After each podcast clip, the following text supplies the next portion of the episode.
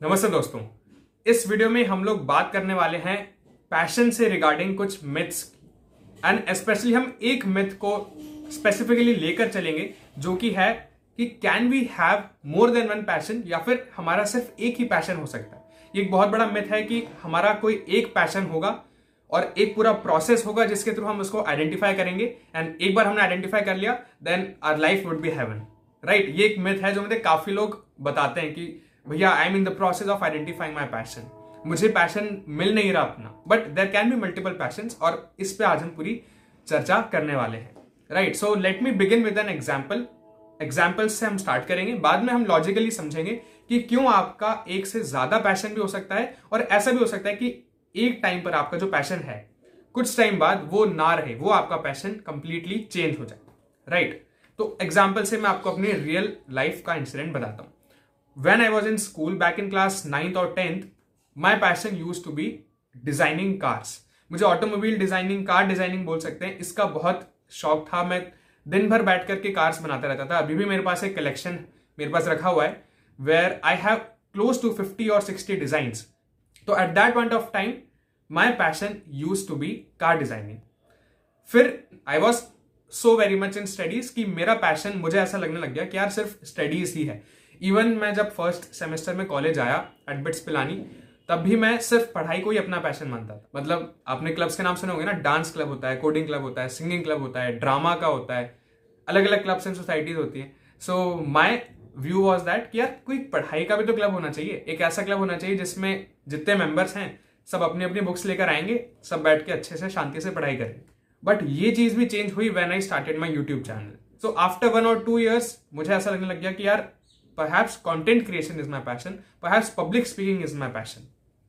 But अब I have been doing this for three years and now अब मुझे ऐसा नहीं लगता कि content creation is my passion अब एक नई चीज़ है जिसको मैं एक्सप्लोर कर रहा हूँ विच इज़ वेब थ्री और अब मेरा पैशन है to understand web three and to understand different aspects of blockchain तो इन रियलिटी ऐसा ज़रूर हो सकता है दिस कैन सर्टनली हैपन कि यू हैव इधर मोर देन वन पैशन और you can also change your passion over a certain period of time अब ऐसा क्यों होता है? ऐसा क्यों नहीं होता कि हमारा एक सिंगल पैशन रहे over perhaps complete duration of our life वो मैं आपको थोड़ा सा लॉजिकल पर्सपेक्टिव से बताता हूँ। फॉर एग्ज़ाम्पल लेट से कि आपने अपने ट्वेंटीज में एक चीज़ आइडेंटिफाई करी to be your passion and you wanted to remain at least for the next twenty thirty years right but ऐसा प्रैक्टिकली पॉसिबल नहीं है because this is the world which is very rapidly changing आपको पता है कि हर दो तीन साल में एक नई टेक्नोलॉजी आ जाती है।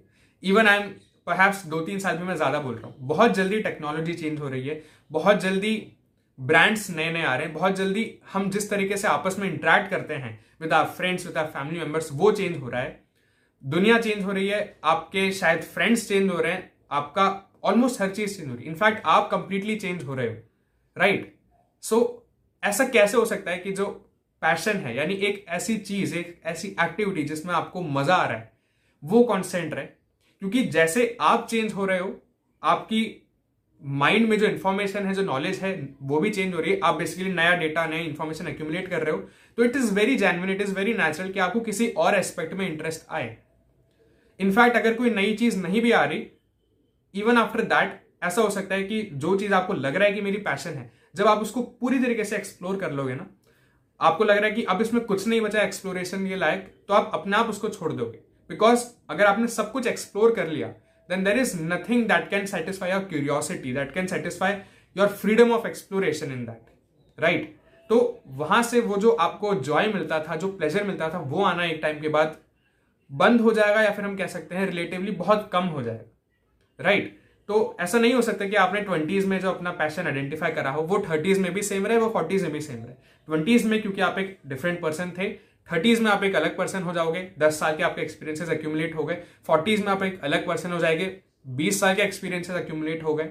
बहुत सारी चीज़ें नई आ जाएँगी आपकी लाइफ में, बहुत सारे चेंजेस हो जाएँगे at your personal level at family level at professional level at the level of technology and everything so how is it possible कि आपका एक सिंगल पैशन हो? मोर ओवर ऐसा भी हो सकता है कि एट अ टाइम आपको एक से ज़्यादा चीज़ में इंटरेस्ट आ रहा हो। तो ये भी एक मेथ है कि हमारा एक ही पैशन हो सकता है at a time you can have multiple passion as अगर आपको वीडियो पसंद आई है देन प्लीज़ लाइक करिए। कमेंट में मुझे लिख के बताइए कि आपका क्या व्यू है पैशन के ऊपर। और अगर आप मुझे कुछ सजेस्ट करना चाहते हैं कुछ रिकमेंड करना चाहते हैं then I would be more than happy to read that इस वीडियो को शेयर करो अपने और फ्रेंड्स के साथ जो कि भी कॉलेज में हैं और अपना पैशन प्रोबेबली एक्सप्लोर कर रहे हैं और कंफ्यूज हैं। प्रोबेबली इसी मिथ के अं, के अंडर वो ये डिसीज़न नहीं ले पा रहे कि मेरा पैशन क्या है, उनके साथ इस वीडियो को शेयर करो। और अगर आप चैनल पर पहली बार आए हैं then please hit the subscribe button and don't forget to press the bell icon so let's meet in the next video till then stay happy stay focused जय हिंद वंदे मातर